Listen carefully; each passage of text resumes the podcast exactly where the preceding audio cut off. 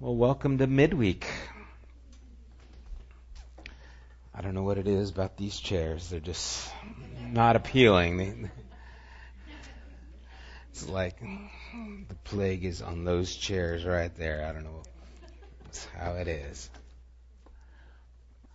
We are in the book of Ephesians, continuing our series entitled Vision. And if you open up to Ephesians chapter 1, we're going to finish Paul's prayer here, or the first part of his prayer. Paul kind of runs this prayer on into a sentence. He starts with a prayer and then he moves into the little theology, and then he kind of goes back to a prayer, but it's all part of what's in his heart that's just overflowing. And, we start to really see this. In verse 15, as we read, Paul says, for this reason, ever since I heard about your faith in the Lord Jesus and your love for all God's people, I have not stopped giving thanks for you, remembering you in my prayers. I keep asking that God of our excuse me, I keep asking that the God of our Lord Jesus Christ, the glorious Father, may give you the spirit of wisdom and revelation, so that you may know him better I pray that the eyes of your heart may be enlightened in order that you may know the hope to which he has called you, the riches of his glorious inheritance in the holy people, and his incomparable great power for us who believe. That power is the same as the mighty strength he exerted when he raised Christ from the dead and seated him at the right hand and in the heavenly realms, far above all rule and authority, power and dominion, and every name that is invoked, not only in the present age, but also in the one to come. And God placed all things under his feet and appointed him to be head over everything for the church, which is the body, the fullness of him who fills everything in every way just uh, chuck loaded full of things here. I mean, Paul is just exploding here, and it, it starts off with really a prayer for this reason. Ever since I heard about your faith in the Lord Jesus Christ, and, and that's the starting point. Your belief and trust in the Lord Jesus Christ. When he, he heard about that, prayer started. It, it, it's a starting point for us to remember when, when people come to a faith in Christ, we're just beginning to pray. It's not like, oh, I've been praying for you to come to the Lord. Well, no, when you come to the Lord, I'm praying for you. Because it is a starting point. I don't know about you, but I think probably the biggest need in my life and the biggest times of growth in my life have taken place after I came to faith in Christ. I mean, I've got a story before, but I got lots of stories after that too. And our faith in Christ is just the beginning of this journey where Paul is jumping in, he's praying for them, and ever since he heard about their faith, he hasn't stopped praying for them, not only for their faith, but for their love for all God's people. You see, faith and knowledge in Christ is the beginning point, but it is supposed to grow into something. And the love for God's people is where it grew. Because you had faith in Jesus, it produced something, and what it produced was love towards other people. It, it's not enough to know about Jesus. James tells us that, that the devils know and they tremble knowledge isn't enough. Knowledge has to result into a life that produces something. And John tells us that how can you know God and hate your brother? You can't love God and hate your brother. If you love God, you will love your brother also. And so this faith in Jesus is connected to love for others. And that should always be evident in us. If I'm declaring I have faith in Jesus, then it should be evident by how I care for others. And so Paul ever since he heard about their faith in the Lord Jesus and about their love for other peoples, hasn't stopped giving thanks for them, remembering them in his prayers. And in verse 17, he says, I keep asking. I love that. I keep asking. I keep asking that God of our Lord Jesus Christ, the glorious Father, may give you the spirit of wisdom and revelation so that you may know him better. I, I loved N.T. Wright had a translation. He says, I pray that the God of King Jesus our Lord, the Father of glory, would give you in your spirit the gift of being wise, of seeing things people can't normally see, because you are coming to know him. I love that. I, I just, the idea of seeing things that people can't normally see. Have you ever gone into a movie theater after the movie started? I hate that, by the way. I, I, I can remember when we were young, it seems like we'd go into the movie late and they'd say, oh, it's okay, we'll see the beginning. We'll just stay and see the beginning. It's like, that defies the whole purpose, you know? I know the end, I don't need to see the beginning. But if you go into the theater before the previews and everything are taking place and it's really dark, you know, when they're having all the previews, it's still kind of lit. But when you walk in, especially if you come in from outside and you walk into the theater and the theater's full, you know there's a lot of people, but you came late because it was full and you were beating traffic, I don't know, whatever. And you get there and you can't see a thing. Right? And you're walking and it's like, and the worst part is, you know there are a lot of people in there and their eyes have adjusted. So their pupils are dilated and now they can see what you can't see and they're watching you walk around like this. You know, you're, you're walking in there thinking, oh man, okay, I hope I don't step on somebody. And they're just watching you stand there oblivious because you don't see yet. But once you sit down and your eyes get accustomed to the dark and your pupils dilate and, and more light comes in, all of a sudden you say, man, it's, I could see easy now. I could see the steps. I could see all the people and then you see someone else walk in and they're doing the same thing, right? They're just kind of standing there and you know what's going on. They don't see yet. They don't know what's going on. And, and what Paul is doing here, he, he keeps asking God, the, the Lord Jesus, of the Father, the God of our Lord Jesus Christ, that he would give us a spirit of wisdom and revelation. He would give us understanding and the ability to, to see what is not yet seen. That's what revelation means to reveal. What, do we need to see? What, what is it that we're needing to have revealed? What is it that He wants us to know? What is this revelation? He's praying that we would experience the fullness of what this Christian life is. That is, all the life that has that God has for a person would be experienced by us.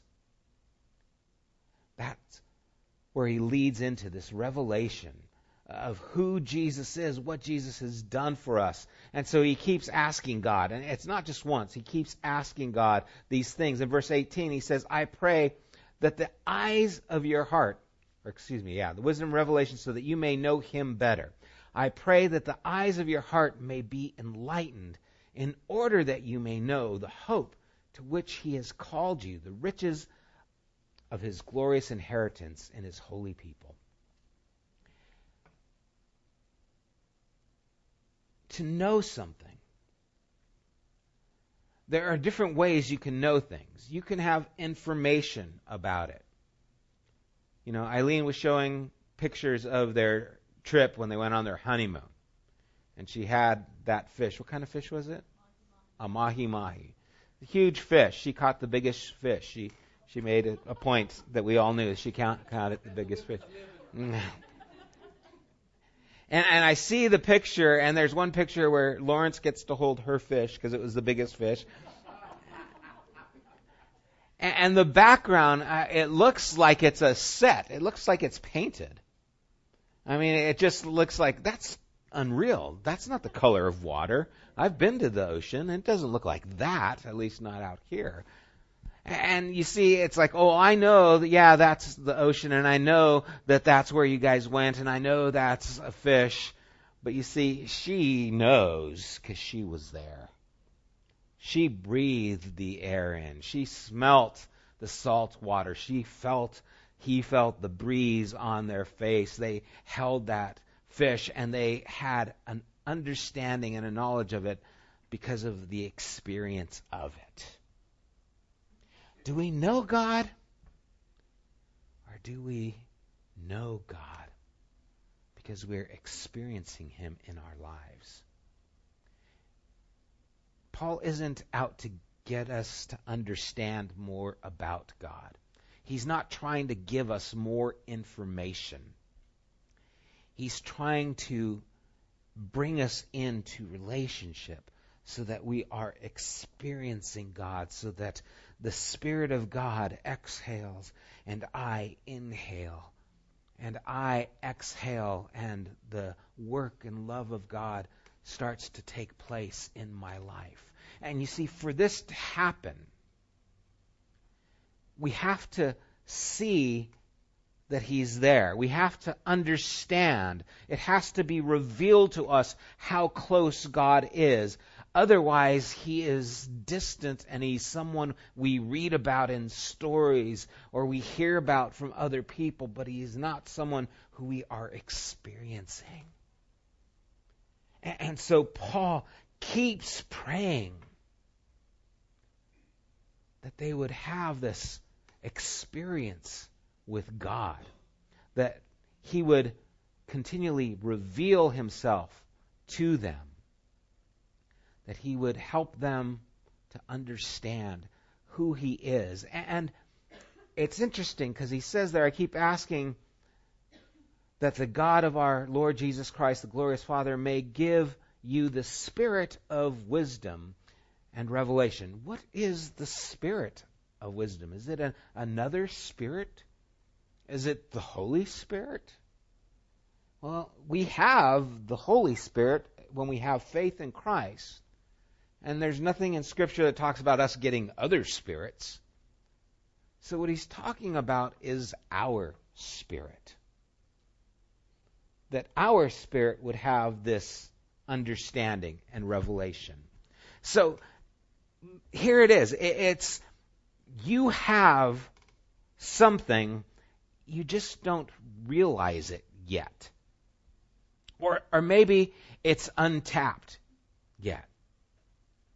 You ever see a kid and they're starting to, to walk and they're standing up and they're wobbly legged and they're falling and they're, you know, leaning and it looks awkward and you know that they can walk, they just haven't exercised those legs yet. Or if you're learning an instrument for the first time and you're practicing, you know, unless you're some savant, it's always awkward, especially if it's a violin because it's loud and, and it's harder you know, if you learn the auto harp, that one's easy, right? Because it says A, ring, and you press it. But if it's learning another instrument, it takes a little bit of time, and you have to practice guitar. Okay, I got to play this chord. And I remember when I first learned how to play guitar, I would watch the teacher teaching, and he goes, "Okay, you do this," and it's like, man, he makes it look so easy because he's practiced. He's got this memory of how your fingers move and what you do and I don't have that memory yet. It's it's not a part of my life. I haven't put it into practice.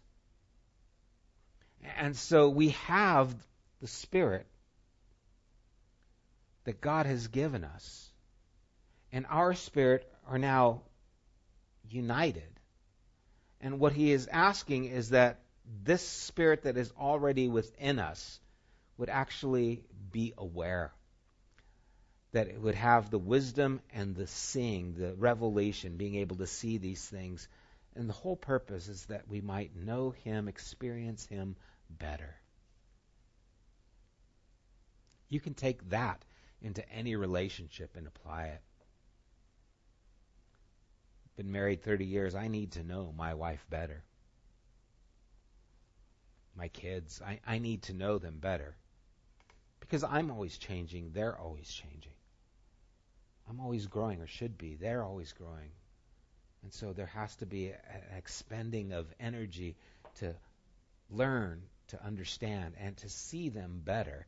And that's what we want. The, the wisdom and revelation Paul has in mind here is not this abstract theological truth. It's not something that he's trying to, to teach us. It's the secrets to unlock the supernatural mysteries of the universe are the insights and understanding we need in order to know God in relationship.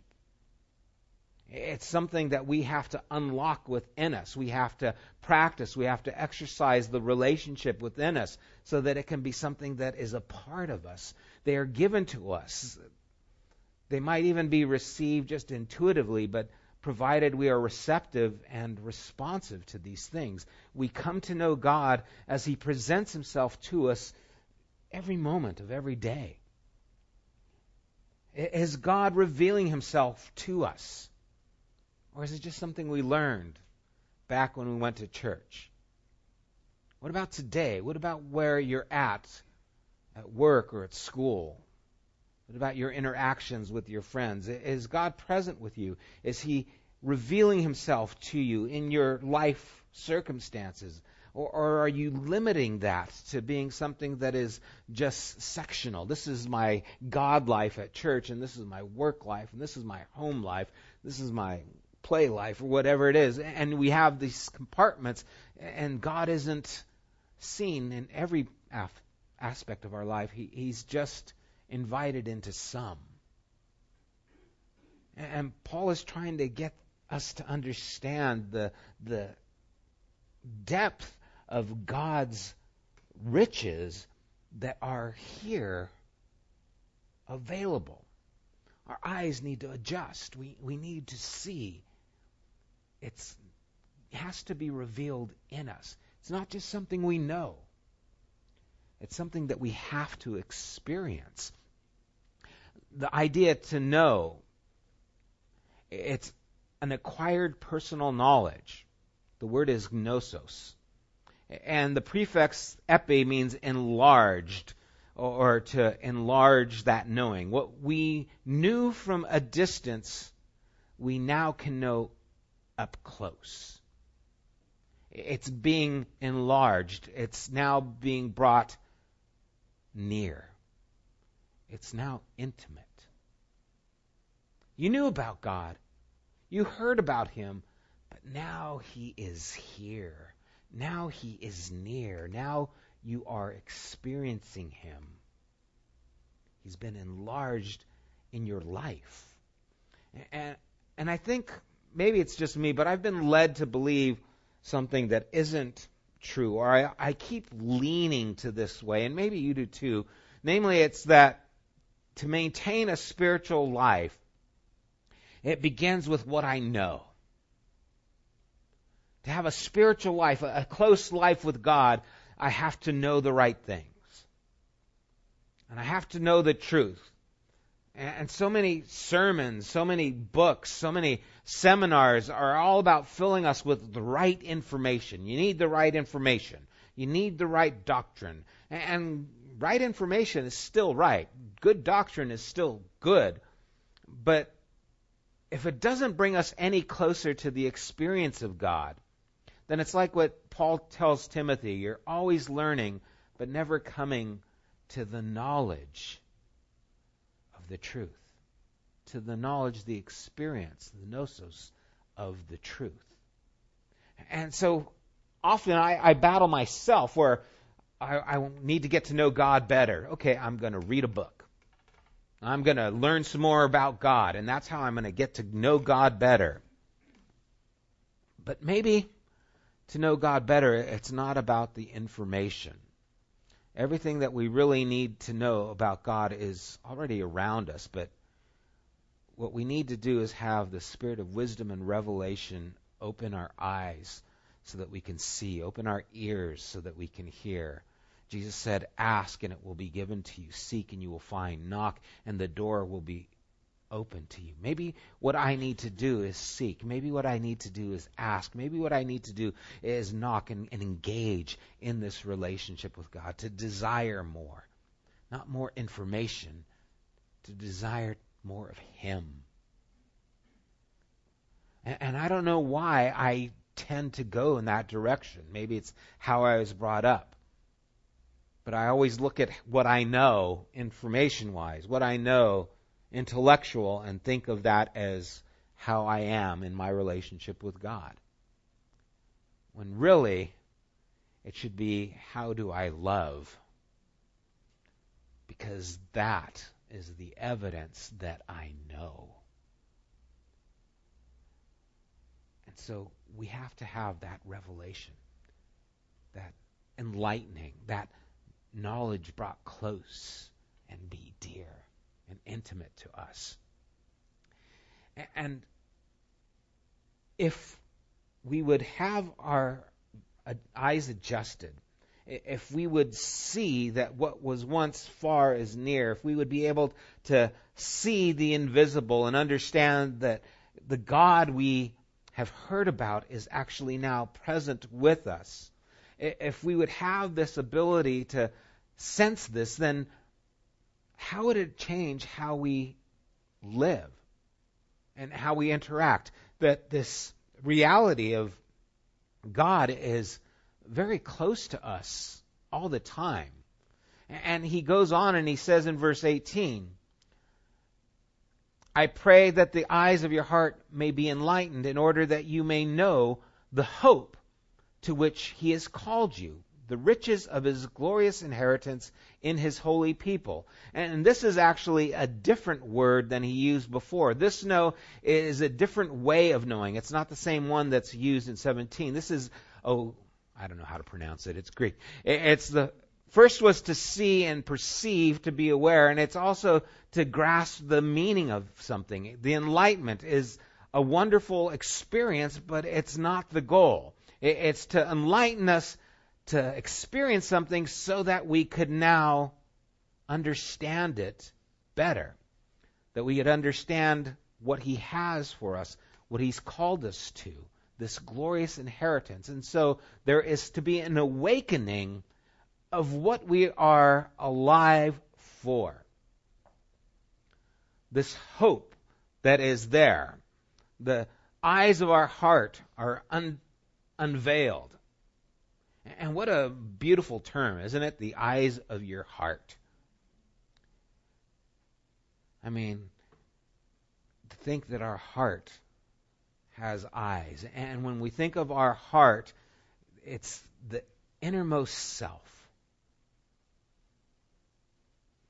That deepest part of us. And there's so many examples in Scripture where there was uh, unveiling, uh, Balaam and the donkey, when all of a sudden he heard the donkey speaking to him and understood it was the angel of the Lord that was there stopping him. The donkey wasn't letting him pass. Paul on the road to Damascus, when the light shined and blinded him and he heard the voice of the Lord, and then Ananias went and, and prayed over him and he could see an unveiling or Elijah when the armies are coming out against him and him and his servant go out there and he says, It's okay, more are for us than are against us. And he goes, What are you talking about? Look at all these armies. He says, Lord, open his eyes. And all of a sudden he could see the angels surrounding them. and There was an unveiling, this ability to see. And the eyes of our heart, Paul is praying them to into something deeper. He's praying that they would perceive what God has for them right now. In essence, his prayer is that we would know God and then through him come to know who we are. What is our inheritance? Is talking about what belongs to you. That glorious inheritance. And what this does is it changes our devotion and our commitment. Jesus said, Where your treasure is, there your heart will be also. That innermost part of who you are. What do you love? That's where your heart is. And so may the eyes of our heart be opened. May we see who we really are, what we really love, and where we are really in relationship with God. You see, God doesn't want to play games. It, it, it's easy for us to put on a show, but sometimes we perceive things, don't we? Especially if you're close to someone, you know when something's wrong. Everyone else could be oblivious. If my wife is upset with me, I'll know. You might not know. You might think everything's fine between us. And I know something's up. And she doesn't have to say a word. It's subtle. It's a look. It's a lack of words. It's a turn of the head at just the right moment. You know, when I'm working with dogs, I, I have to read. yeah, I better be careful how I transition from that. You know, dogs are nothing like my beautiful wife. Um, but one of the things that dogs do, or dogs are very keen on what's happening. They're very perceptive. They have better vision, better hearing, better sense of smell. Dogs can actually sense and smell when someone's sugar level drops and they can go and get insulin. They train dogs to actually go and get insulin because the blood sugar drops. They have dogs that are able actually to sniff and find out if someone has cancer before we can detect it. And so dogs have this keen sense about them. And so I have to learn how to read a dog when they're looking at me to know what, what I'm in for. And you can tell if a dog doesn't sniff, if a dog isn't curious about me, then I'm in trouble. Because curiosity is natural. It means, hey, I want to find out about you. When a dog stops and just stares at me and doesn't smell, it means I don't like you. I'm scared, I'm leery, or I'm going to get you out of my house. It could mean any of those kinds of things. And so I have to kind of perceive what's going on. I'll walk in the house and I say, You need to get a leash on your dog. And they go, Oh, it's okay. No, you need to get a leash on your dog. Why? Because I can sense by what I'm perceiving, something is wrong here. And once I start working with them, I don't want to get bit. And so there's this perception that we are to have with God, this understanding where we actually can perceive things because the eyes of our heart are, are opened up. And we are aware of the reality that something is happening here. I am a child of God. The inheritance of God is now mine, and I should be living in that inheritance now. And God should be working in my life and be aware of His working now, not just later on when I die. I got a phone call Monday morning. Uh, some old friends of ours from back in Little League called, and she called and said, My dad's dying. They found out he has cancer, and uh, she started crying on the phone. And she said, You know, he, I married her uh, son. I did the wedding for her son, and she said, He really liked, you know, what you had to say at the wedding, and I was wondering if you could come and talk with him. I said, Sure, I'd love to. And so yesterday morning, I, I drove out there. And he found out he has cancer, and he found out that he might have weeks to live.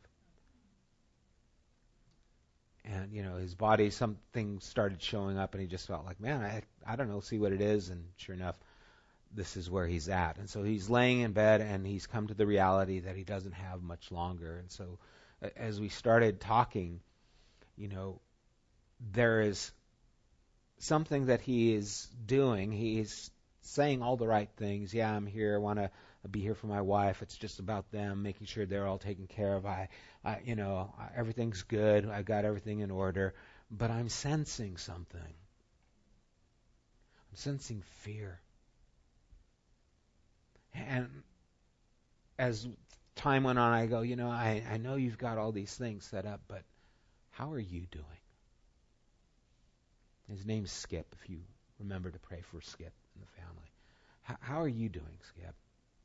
Because I'm okay. But I was sensing there was more. And so I, I leaned into what I believe was there, what I believe was being revealed to me, what I believe I could start to see that maybe I wouldn't have seen otherwise.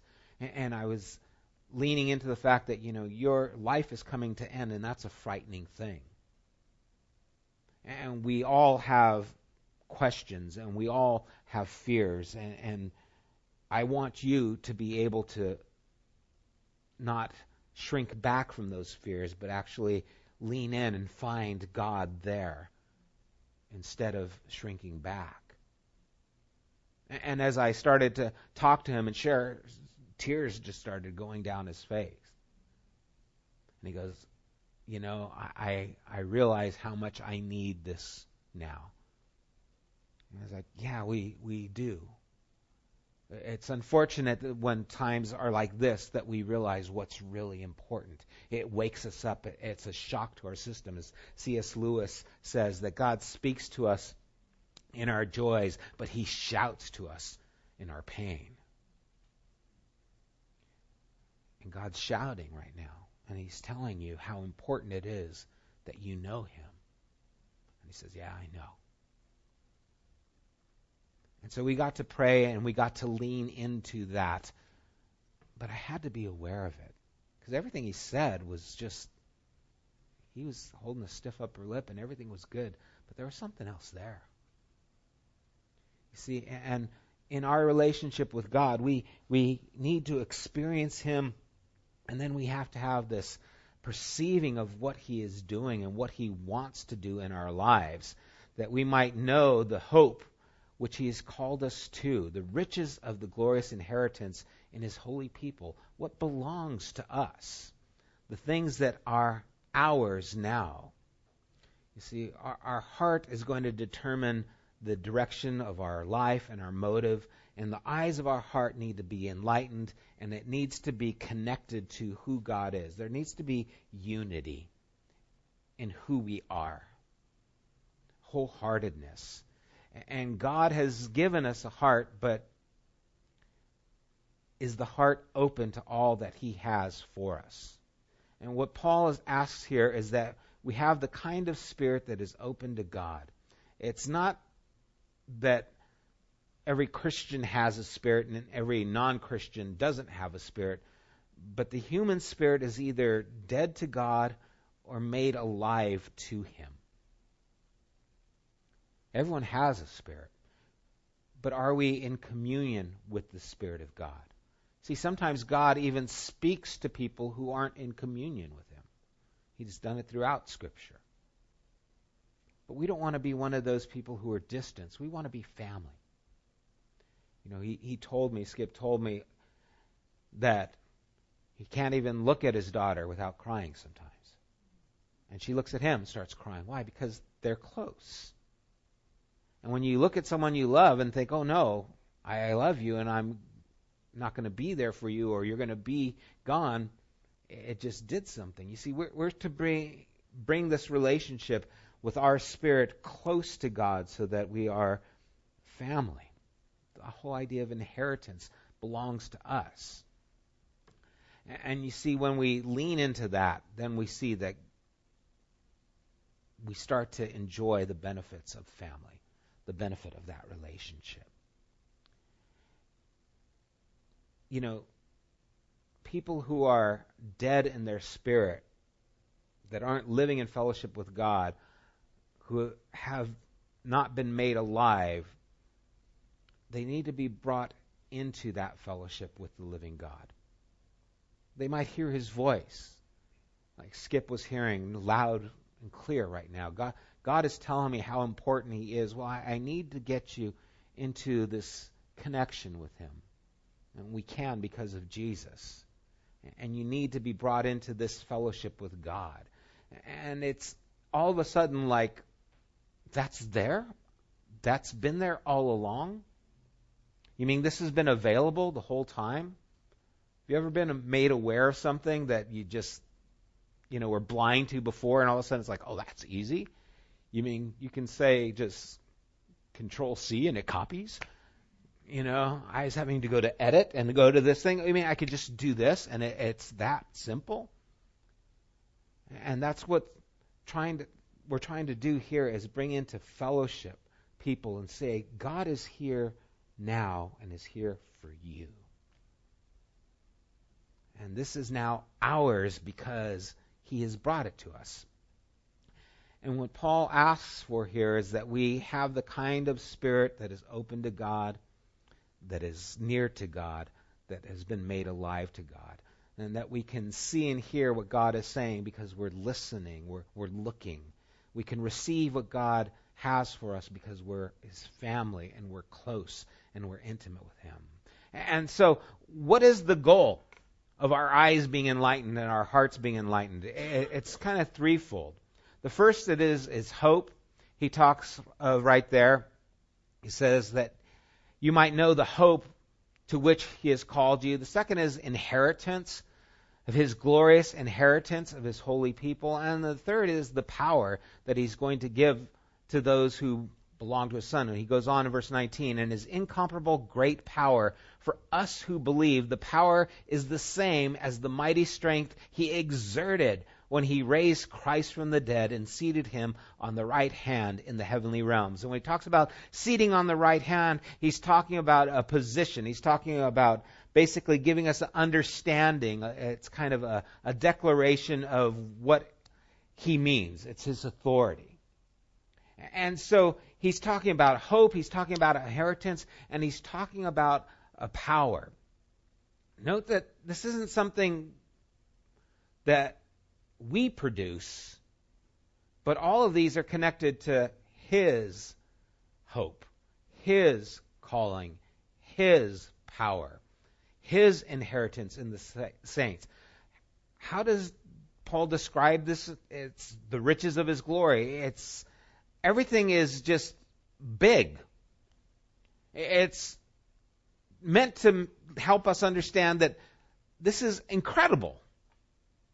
How powerful is it? Well, it's the same power that he exerted when Christ rose from the dead. How it's incomparable to anything.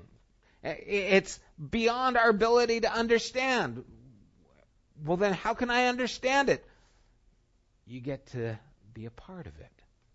You get to experience it because it's too much for you to understand, but you can live in it. And again, we have to have eyes that start to see differently. They have to be adjusted to, to where we're living now spiritually. We have to be in this relationship where now we can perceive things that before we'd have been oblivious to, but now they're loud to us. They're, they're ringing in our ears. Sometimes we can't ignore them. Go talk to that person. No, I don't want to bother them. Go talk to that person. And, and as we keep exercising these things, pretty soon they become common in our lives and we can't ignore it. It's like God saying, go talk to them! No, it's okay. I can't ignore it anymore. Why? Because God is there. My eyes have adjusted. I see where I am. I see who I am in God. And so now I start to act on it. And now it starts to show up in my life. It's meant to. We didn't come to know Jesus just to enjoy heaven. We came to faith in Christ so that we could be, even as He says, on here, he goes on and he says, verse 23 or 22, and God placed all things under his feet, Jesus, and appointed him to be head over everything for the church, which is his body, the fullness of him who fills everything in every way. The whole purpose of this is that we could continue the work he began. And that's where Paul is driving us the purpose of the hope, the purpose of our inheritance, and the reason that He gives us power, this incredible power, is so that we can continue the magnificent work. And if this is true, then there is no such thing as an ordinary Christian life. If this is true, then our lives are connected to this hope, to this inheritance, to this power. And if you don't see it, your eyes haven't adjusted yet. You haven't come to the realization of where you are already. And you don't need to learn more. What you need to do is experience God recognize how close He is, and take what is already yours and start living it out. And so we are to seek after Him, we are to pursue Him. You know, the idea of seeking the Lord and waiting, I think, have lost some power. Seek as a prayer of focused attention. It can include rational, analytical thoughts, meditation, as we examine serious something about Scripture. It can involve fasting, not just of food, but of any normal distractions. But it's meant to go deeper. You know, sometimes it's kind of like an elevator. And at the top floor is this intellect. We're seeking after God. We want to know God. And so we're at the top floor. Okay, I'm seeking God, and here's my understanding. Well, it's not here. That's not where your spirit and God's spirit need to connect. Okay, we'll go down a level and we'll go down to the emotion. Okay, it's not here where there's just the emotion and feeling of God. We need to go even deeper still. And you go down to finally where it's at your spirit, where you are aware of God intellectually, you are aware of God emotionally, but then there is the understanding that you belong to God. That we arrive to a place where in our spirit where we take control of our mind, where we take control of our emotion. Even as Paul said, we have weapons that are divinely powerful and destroying spectacular things in every lofty place that's raised against the knowledge of God and taking every thought captive to the obedience of Christ, we come to a place where we recognize in our spirit and the core that this is who I am in communion with the living, powerful God. And what I'm doing is taking hold of the inheritance that is mine because of Jesus Christ.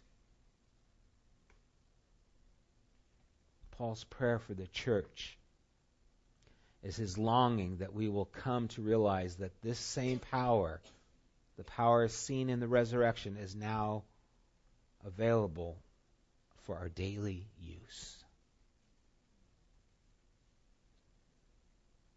And for too many of us, I think, and probably same with Paul in his day, we're unaware that this power is available to us. But Paul is going to keep praying for us, for them. He says, I keep praying, and so we should keep praying. He prays with confidence that God will do this and increase us in wisdom and in knowledge, especially in showing them the inheritance and the glory of who He is. I, I'm amazed that I still get amazed when God answers prayer. You'd think by now I would, it should be aware. God does something and that's miraculous. No, it's just normal. That's just God. I, I there are so many times when things have happened in Korean in my life, especially with our kids, where an event will happen and, and it's like, oh my gosh, that's incredible. Now that that's normal when God is alive. You know, one of my boys who was struggling just in difficult, difficult ways, and eight months ago didn't know if he was going to live or not. Now is walking with the Lord and, and is seeking God, and we're like, wow, this is amazing, and and no, this is what God does. It's what he does in our lives. And, and you see, the same thing was said probably about you at some point or about me at some point. And that's the norm. And when I pray now for someone, whether it's my children or a friend who is struggling, do I pray with like, oh man, this is so bad. They're in such a, a difficult place, or I do do I pray with like, God, you are so near, you are so close, and they just need to understand what is available to them if they will open their eyes and see you. May I be used to help unveil that darkness and bring the illuminating truth of who Christ is to them. And that they can now partake and be part of this inheritance, that they would see the power that is able to raise Christ from the dead, do you think meth is too difficult for God? Do you think that this addiction is too difficult to God? Do you think cancer is going to stop God from revealing himself? Do you think there is anything that is stronger than what God is able to overcome? Because the same power that was exerted when God raised Jesus from the dead is now here present with us while I talk to you on your cancer bed, or when I talk to you in your addiction, or when I deal with you in your struggle and your fear and your doubt. I am aware that there is so much more that is just raining all around you. You just don't see it yet. And you might be in despair because of your situation and the struggles and the pains that someone has inflicted on you. But I need to be aware and I need to be perceptive that God is doing something around you. Sometimes when we say we're going to pray for someone, I'm praying that God would take and put you through more difficulties and trials. I won't say that because then they won't ask for prayer. But sometimes that's what needs to happen. Someone can, hey, just pray for me, and I get a sense, I think you need to go through something. See, I'm perceiving God saying, I'm reigning all around them. I'm moving in their lives, and they just need to get here. And so I'm going to pray you get there. And maybe you just don't see past the struggle in your life. You just see right here. And I'm praying that the eyes of your heart would be enlightened. The innermost part of your being would see how close God really is, and you would have hope like He has given us, recognizing the inheritance that is yours now and the power that is available to all of us who are part of His body. This is just His prayer. This isn't even getting into what he wants to say. This is just how he opens up and prays. This is how Paul prays. Have a, a lot to learn about praying and, and seeing things in the right perspective. Let's pray.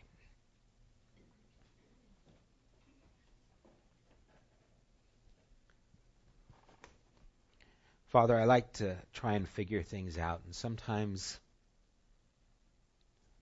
instead of growing, I actually stunt my growth by trying to figure you out and, failing to recognize, Lord, what is already here and available to me. And Lord, I too pray for us here that the eyes of our heart would be enlightened. Lord, that we would recognize the hope that belongs to us, the inheritance that is ours, and the power that is available to us. Because it is your hope, it's your inheritance, it's your power that's been given. And I pray for everyone here, Lord, those who are struggling with addictions, Father, habits that just keep hammering at them. And Lord, I, I pray that they would recognize how close you are and that you would guide them in ways that will lead them to see your power at work in their lives. bring people in their lives that can help them if it's something that is medical. But God, you can do this. It's not beyond your ability to steer and direct and to open and close doors. And so I pray for those who are in these areas struggling that you would do that. Father, for those who are battling depression, circumstances that happen in their lives, Lord, maybe marriages and, and problems at home. Lord, I, I pray that their eyes would be enlightened and that they would be able to see what you are able to do in their life right here, right now, that they would not limit your power, but would step in and lean into this, Lord. And Father, again, we, we recognize that the faith that we have in you is seen by the love we have for others. And Father, maybe the first thing that needs to change isn't our way of thinking, but is our way of loving. Lord, help us to love where we've been wounded, where we're gun shy, where we're a little bit afraid. Lord, may we lean into you in those areas of love. But Father, I pray we all recognize what is available to us because of you tonight. We do thank you and ask these things in Jesus' name. Amen.